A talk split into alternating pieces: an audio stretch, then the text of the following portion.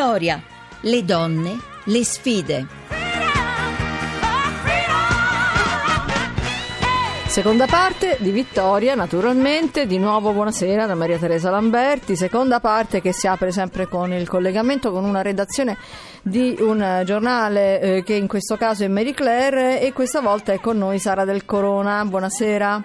Buonasera a tutti. Sara, stasera vorremmo parlare di notizie, ma soprattutto di una particolare categoria di utenti delle notizie, i bambini. Ne parliamo perché ci è venuto in mente, guardando o sentendo un po' non solo quello che succede a Bologna, ci sono, ci sono le, la fiera del libro per bambini, a Gaeta il Festival dei Giovani, eh, ma eh, riflettendo su queste notizie che eh, arrivano da questi giornali radio, abbiamo appena sentito da, dalla televisione, che mh, veramente mettono in difficoltà i genitori, non sanno come porgere, come spiegare tante volte anche ai ragazzi no? que- quello che succede, Certo. perché come si fa? Come si fa? Cosa, cosa ne pensi? Come nascondere o, com- o come spiegare? È una domanda che mi faccio in prima persona visto che ho un figlio di 5 anni e quando sentivo il vostro claim Le donne e le sfide penso che una delle più grandi sfide di una madre donna sia quella di eh, raccontare a suo figlio eh, che cosa succede nel mondo, perché viviamo in una vita schizzoide, cioè c'è il flusso delle notizie, dei telegiornali che sembrano dei bollettini di guerra, eccetera, e poi c'è la nostra vita quotidiana, più o meno difficile, però comunque siamo sempre eh, abbastanza eh, in un'area sicura.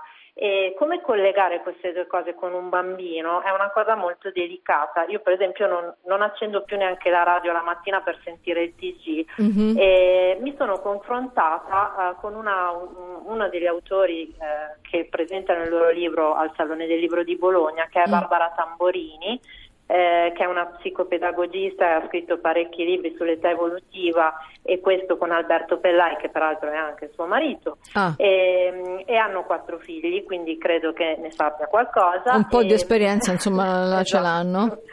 E allora hanno scritto questo libro a mare, Mm. eh, proprio sulla storia della- dell'immigrazione, si, si intitola mare vieni con me a Lampedusa, Sì. edito da Di Agostini. Un romanzo straordinario E- per ragazzi, davvero.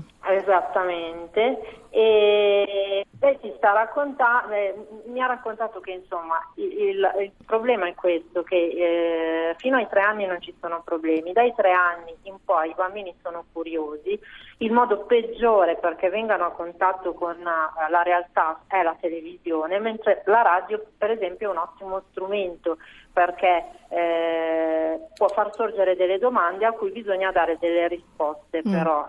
La cosa più importante è sempre rispondere, cioè ogni domanda deve avere una risposta, mai lasciarle in sospeso e, e la risposta deve avere una caratteristica principale che è quella di rassicurare, cioè quando si Mhm. sentono notizie cruente la cosa più importante è far capire al bambino che comunque la sua è una realtà protetta, che quello che succede non succederebbe a lui e Sì. di dargli la propor- il senso di proporzione e senso di misura rispetto alla notizia. Cioè, Quindi caso di proporzione ma anche protezione in qualche maniera. Però è anche vero, tu hai parlato di televisione e di radio, eh, ai noi in questi casi i bambini sono molto più veloci dei loro genitori quando si tratta di telefonini, eh, di tablet. Certo, eh, c'è c'è- eh, è proprio eh, ovvio che la cosa più importante è dargli degli strumenti per affrontare poi man mano che crescono tutti gli input che gli arrivano e, e la cosa più importante è, è anche però avvicinarli alla lettura. perché Ecco, quindi per quello ci citavi strumenti- questo esatto, libro, tu. Eccoci qui, anche perché la lettura ha una cosa che non hanno tutti gli altri mh,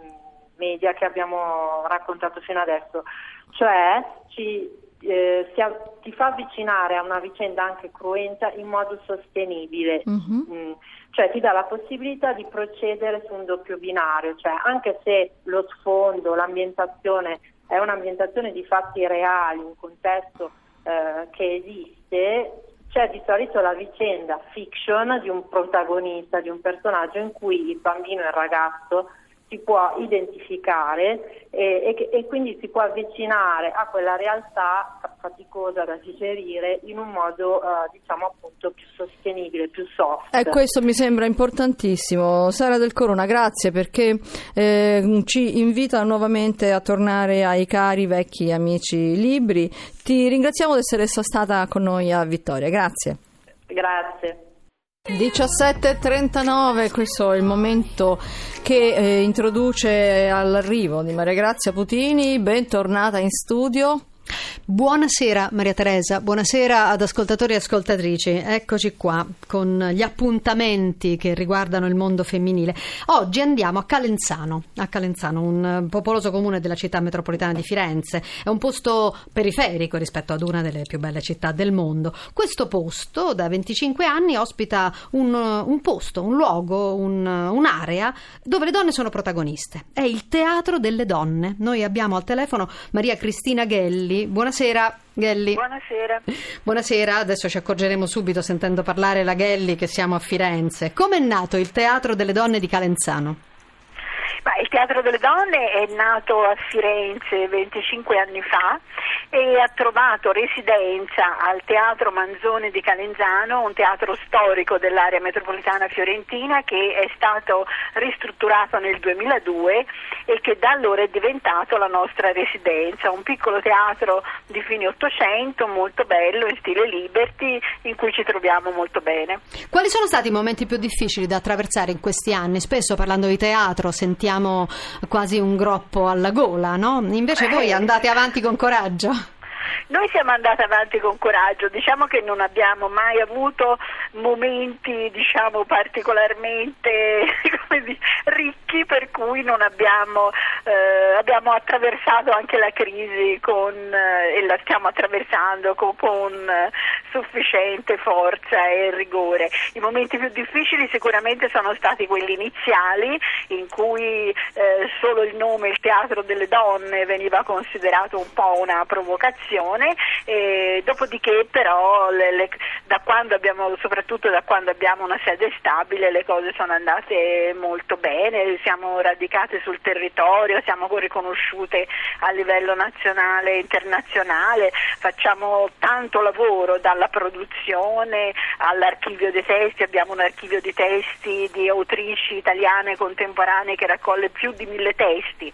Chi, chi, c'è, chi c'è, stava, chi c'è stato con voi dietro, dietro le quinte? No? Chi vi ha aiutato? All'inizio c'è stata sicuramente Dascia Maraini, una personalità che c'è stata molto vicina e che sia nella raccolta eh, dei testi inizialmente, ma anche nel fondare una scuola di scrittura teatrale proprio in questo teatro a Calenzano eh, una scuola che ancora va avanti dopo tanti anni, è stata fondata nel 2004, eh, che insegna a scrivere di teatro, che è una cosa molto importante. Voi avete una stagione dove presentate spettacoli non soltanto con donne protagoniste, ma avete anche no, tante attività, tante altre attività, la scuola di teatro, la scuola di scrittura l'ha appena detto. Qual è quella più importante secondo lei?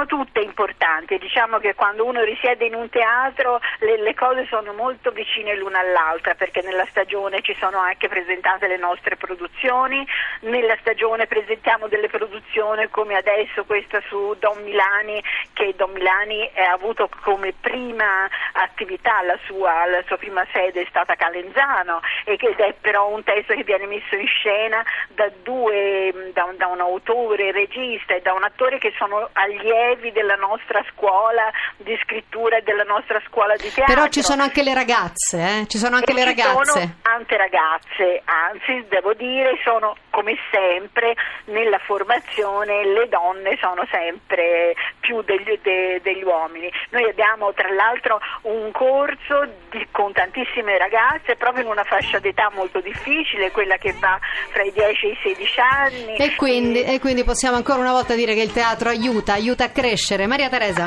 Aiuta a crescere sicuramente. Dunque, noi siamo arrivati al momento dei saluti e quindi io vi ricordo di iscriverci a vittoriachiocciolarai.it. Se volete riascoltare il programma potete andare sul nostro sito www.vittoria.rai.it. La linea va al GR1 Economia, mentre intanto vi ricordo che Vittoria è a cura di Maria Teresa Lamberti. Hanno lavorato alla puntata Laura Rizzo e Luca Torrisi per l'organizzazione Rita Mari, la regia è di Massimo Quaglio, il tecnico è Carlo Silveri. Naturalmente io vi aspetto eh, lunedì no, non vi aspetto lunedì, vi aspetto domani. domani, ho sbagliato, scusatemi, vi aspetto domani, naturalmente dopo il giornale delle 17 noi torniamo con Vittoria.